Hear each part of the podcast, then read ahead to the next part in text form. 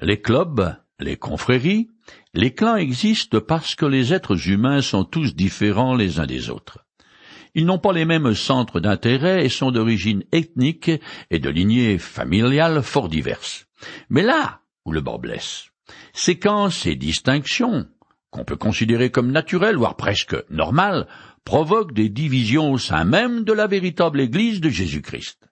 La vraie raison de ces groupes est l'orgueil humain, et c'est justement ce problème qui se pose avec les Corinthiens, où certains se réclament de différents grands prédicateurs de leur époque, dont Paul, parce qu'il est le fondateur de cette Église et parce qu'il a baptisé quelques-uns de ses membres.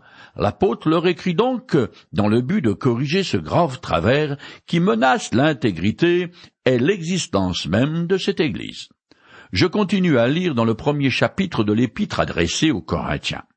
Personne, en tout cas, ne peut prétendre avoir été baptisé en mon nom. Ah si, j'ai baptisé encore les gens de la maison de Stéphanas. À part cela, je crois n'avoir baptisé personne. Un Corinthiens chapitre 1 les versets 15 et 16. La maison de Stéphanas est la première famille convertie à Jésus-Christ de la province d'Achaïe. Un Corinthiens chapitre 16 les versets 15 et 16. Paul montre ici que la personne qui baptise le croyant n'a aucune importance, mais cela ne veut pas dire que ce geste symbolique est inutile.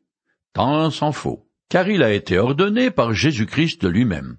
En effet, juste avant l'ascension, il a dit Allez donc dans le monde entier, faites des disciples parmi tous les peuples, baptisez-les au nom du Père, du Fils, du Saint-Esprit, et apprenez-leur à obéir à tout ce que je vous ai prescrit. Matthieu chapitre 28, les versets 19 et 20. Le baptême d'eau a été ordonné par le Seigneur à l'Église, mais ce n'est que le symbole d'une réalité bien plus importante que le rite lui-même le baptême représente la nouvelle naissance du croyant orchestrée par le Saint-Esprit. Je continue le texte. Car ce n'est pas pour baptiser que le Christ m'a envoyé, c'est pour proclamer la bonne nouvelle, et cela sans recourir aux arguments de la sagesse humaine, afin de ne pas vider de son sens la mort du Christ sur la croix. 1 Corinthiens chapitre 1 verset 17. Premièrement, Paul s'oppose à ce que les Grecs admirent comme philosophie et culte du beau. Les hommes de son temps, comme ceux d'aujourd'hui d'ailleurs, élevaient l'homme en flattant son orgueil et ses goûts. L'Évangile, au contraire, humilie et abaisse l'homme avant de le relever. La doctrine du salut par le sacrifice expiatoire du Sauveur pose pour principe l'incapacité de l'homme pour le bien et la nécessité d'une réconciliation avec le Créateur. La bonne nouvelle que prêche Paul est donc irréconciliable avec la sagesse humaine qui nie le péché. Deuxièmement, dit Paul, dans tous les aspects du ministère, que ce soit l'administration du baptême ou la prédication, Jésus-Christ doit être tout, et l'homme seulement un instrument. Mais il n'en est pas ainsi aujourd'hui. La chrétienté est aussi fracturée qu'un miroir qu'on laisserait tomber du cinquième étage. Elle est en mille morceaux. Au fil des siècles, certains schismes se sont produits parce que certains ont abandonné la foi des Écritures. Ils étaient donc justifiés.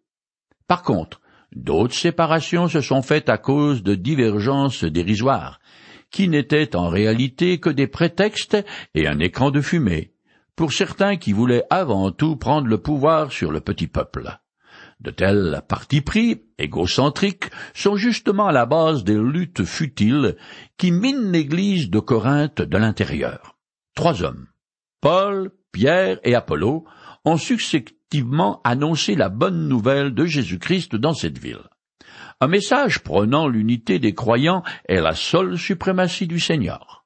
Beaucoup de païens se sont convertis grâce à ces prédicateurs. Mais maintenant, les Corinthiens se sont embourbés dans des histoires sans fin, et la grande question qui se posait qui a baptisé qui?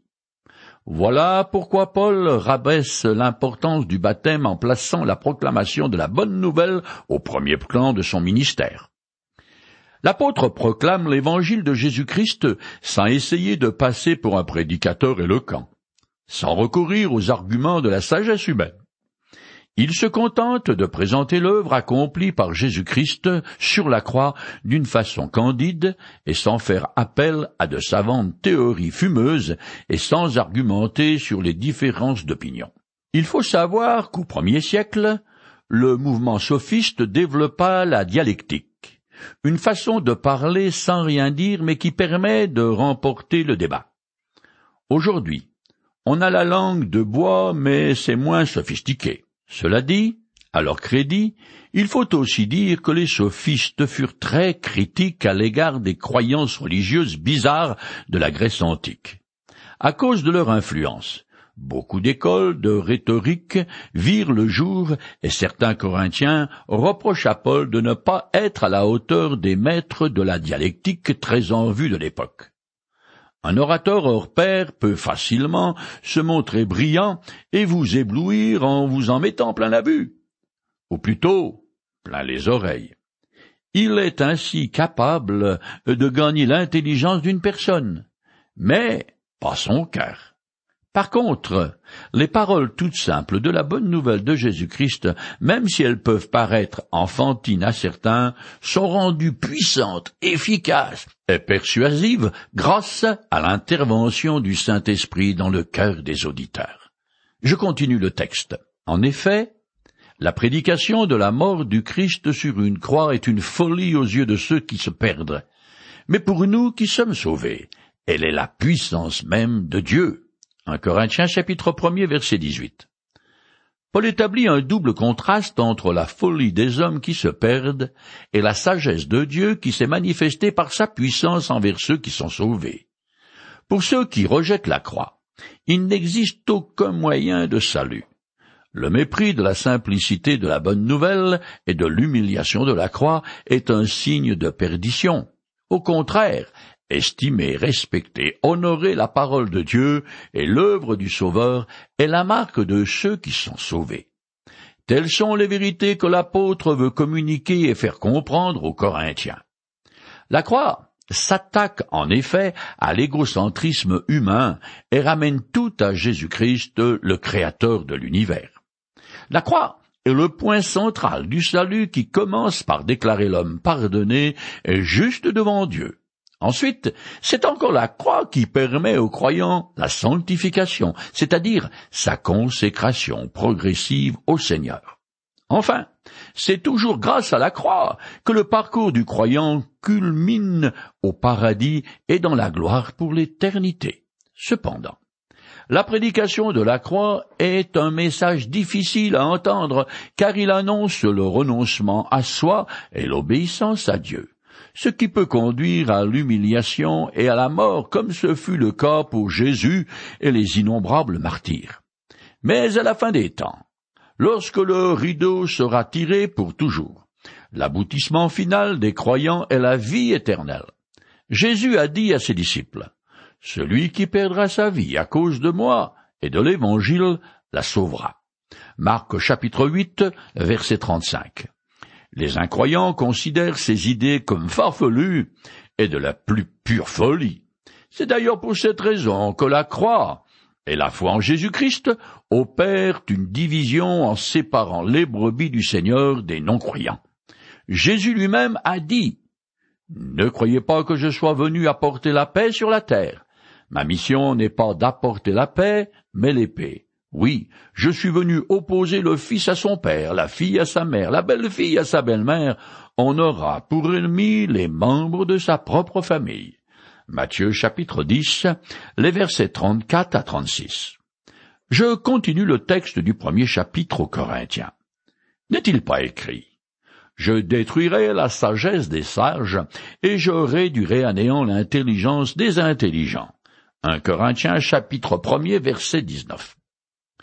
Cette citation est tirée du prophète Ésaïe chapitre 29 verset 14.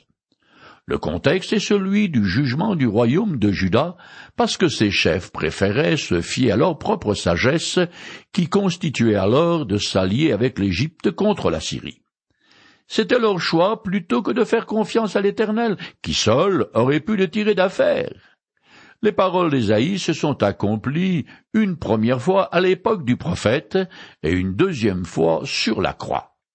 Cette prophétie se vérifie encore chaque jour dans ceux qui se disent en sages rejettent Jésus-Christ. Romains chapitre 1 verset 22.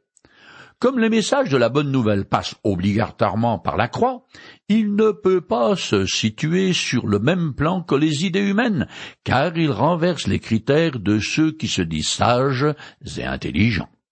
Je continue. Où est le sage? Où est le spécialiste de la loi? Où est le raisonneur de ce monde? Dieu n'a-t-il pas changé en folie la sagesse du monde? En effet, là où la sagesse divine s'est manifestée, le monde n'a pas reconnu Dieu par le moyen de la sagesse. C'est pourquoi Dieu a jugé bon de sauver ceux qui croient, par un message qui paraît annoncer une folie. 1 Corinthiens chapitre 1 versets 20 et 21. Que ce soit le scribe juif ou le sage grec, les philosophes ou les brillants orateurs que le monde antique appréciait tant.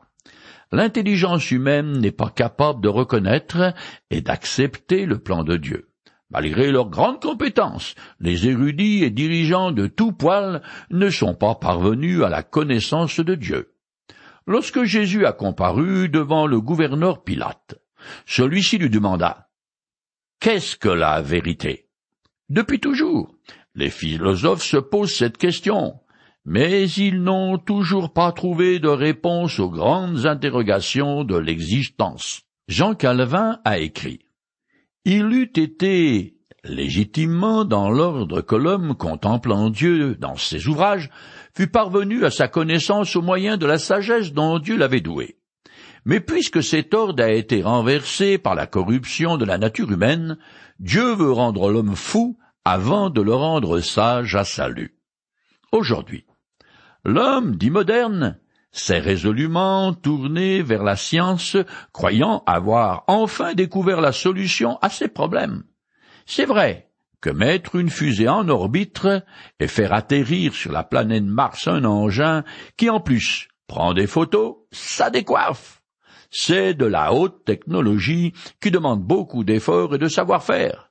Mais de là à résoudre les impasses dans lesquelles nous sommes, comme la pollution et l'effet de serre, la misère noire de certaines populations, les disparités sociales toujours plus grandes, les trafics d'enfants, les massacres ethniques, le terrorisme, et j'en passe.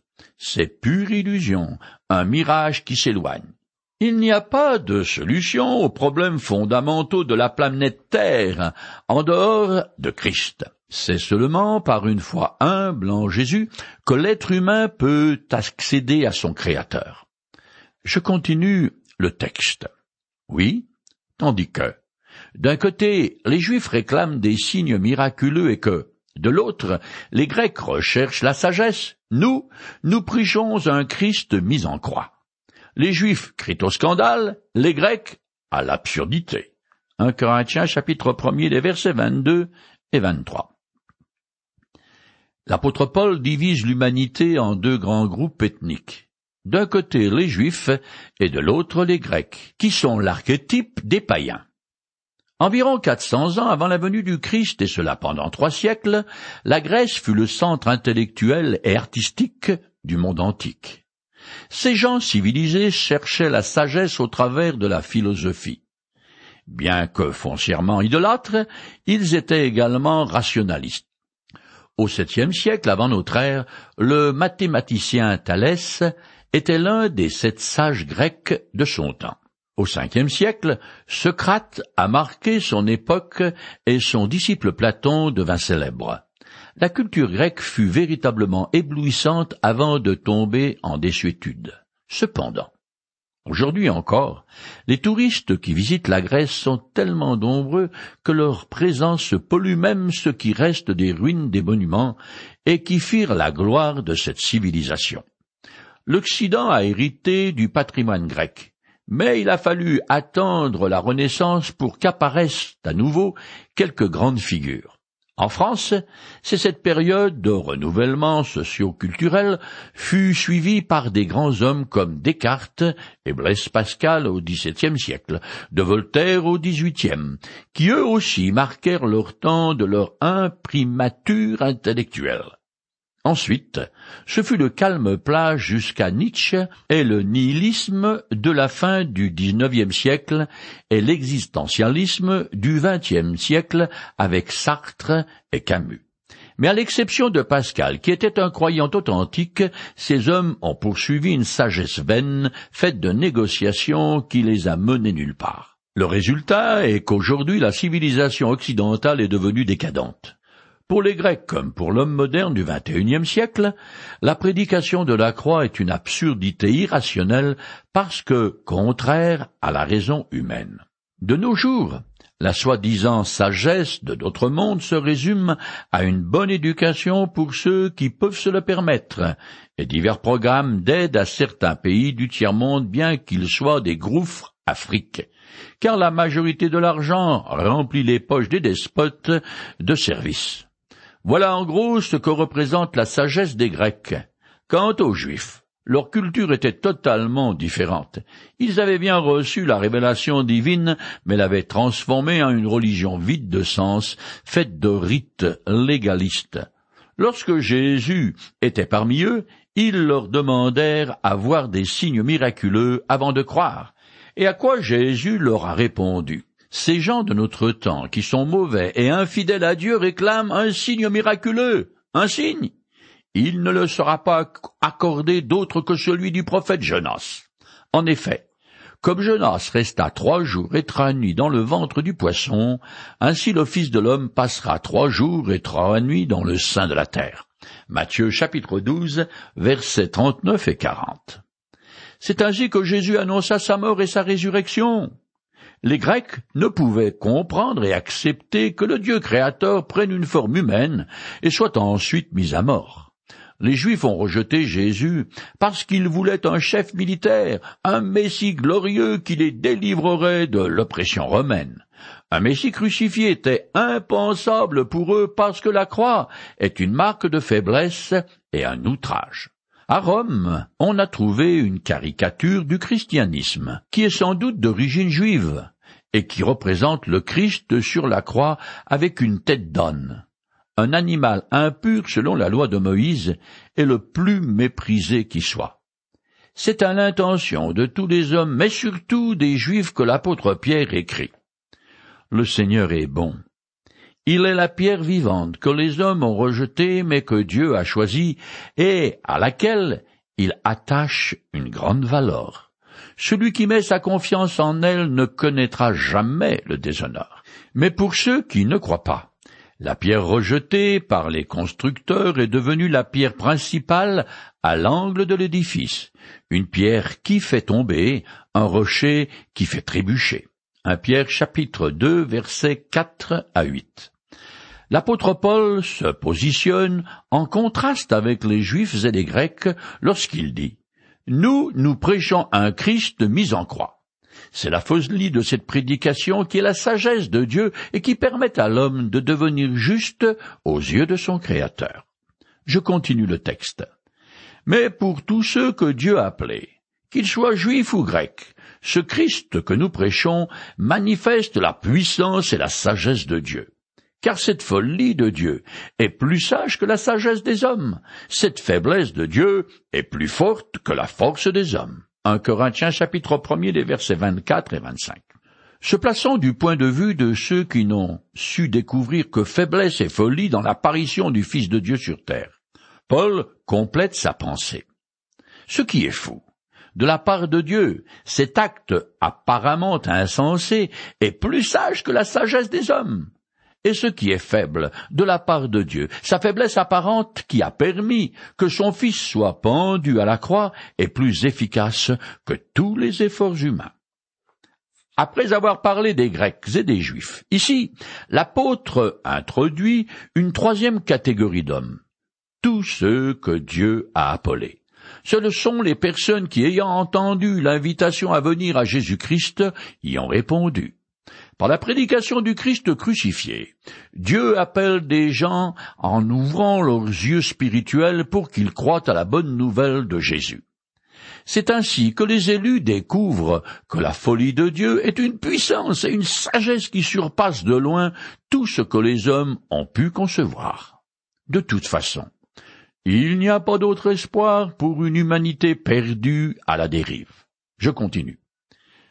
Considérez donc votre situation, frère. Qui êtes-vous, vous que Dieu a appelé à lui On ne trouve parmi vous que peu de sages selon les critères humains, peu de personnalités influentes, peu de membres de la haute société. Non, Dieu a choisi ce que le monde considère comme une folie pour confondre les sages, et il a choisi ce qui est faible pour couvrir de honte les puissants. 1 Corinthiens chapitre 1 les versets 26 et 27. L'église de Corinthe est l'illustration concrète du paradoxe de Dieu qui renverse les valeurs humaines. Les sages, ce sont ceux qui ont cru à la folie de la croix, alors que les autres sont des insensés. Avant que les Corinthiens ne deviennent chrétiens, au niveau social et moral, ça volait bas. Il n'y avait pas parmi eux beaucoup de personnes influentes ou de naissance noble. Quand Dieu appelle, il inverse les normes humaines. Il fouille les bas-fonds et choisit souvent des gens ordinaires plutôt que des personnes éminentes au pédigré impressionnant. Jésus lui-même est né dans la pauvreté et la bassesse. Il a vécu dans l'humiliation et il est mort dans l'ignominie de la croix. Je continue. Dieu a porté son choix sur ce qui n'a aucune noblesse et que le monde méprise, sur ce qui est considéré comme insignifiant pour réduire à néant ce que le monde estime important. Ainsi, aucune créature ne pourra se vanter devant Dieu. 1 Corinthiens chapitre 1 des versets 28 et 29. C'est à partir de rien que Dieu a créé l'univers et constitué l'Église. Au regard de la société, la communauté de Corinthe est ridiculement faiblarde, mais c'est justement parce que ces croyants minables ne font pas le poids et sont une quantité négligeable que la grâce de Dieu est mise en valeur. Je finis le premier chapitre. Par Dieu, vous êtes unis au Christ qui est devenu pour nous cette sagesse qui vient de Dieu. En Christ, en effet, se trouve pour nous la justice, la sanctification et la rédemption. Et il en est ainsi pour que soit respecté ce commandement de l'Écriture. Si quelqu'un veut éprouver de la fierté, qu'il place sa fierté dans le Seigneur. 1 Corinthiens chapitre 1 les versets 30 et 31. Le croyant est uni au Christ par une foi vivante. Jésus est son avocat, son représentant légal devant Dieu, et il est sa justice. En Jésus-Christ, le pécheur croyant est formellement déclaré juste devant Dieu. Sanctification est la purification graduelle du cœur et de la vie du croyant qui reste intimement lié à son Sauveur. La rédemption, qui d'ordinaire veut dire le rachat de l'âme, signifie ici la rédemption du corps. Romains chapitre 8 verset 23. C'est-à-dire, la délivrance finale est parfaite de toute forme de mal. Jésus est la réponse à toutes les questions et à tous les problèmes des hommes. Il me purifie de mes péchés. Il me délivre de toute condamnation. Il me donne la vie éternelle et la possibilité de rendre un culte à Dieu en esprit et en vérité. Tout me vient de lui ce qui déracine complètement l'orgueil du cœur de l'homme. Dans le salut gratuit, tout glorifie Dieu seul. Pour cette raison, Paul termine ce premier chapitre par un condensé d'un beau passage du prophète Jérémie que je lis. L'Éternel dit ceci, que celui qui est sage ne se glorifie pas de sa sagesse, que celui qui est fort ne se glorifie pas de sa puissance, que celui qui est riche ne se glorifie pas de sa richesse. Celui qui veut se glorifier, qu'il se glorifie de ceci, d'avoir l'intelligence de me connaître, moi qui suis l'Éternel, qui agis avec bienveillance, qui exerce le droit et la justice sur la terre, car ce sont là les choses qui me font plaisir. L'Éternel le déclare. Jérémie 9, les versets 22 et 23.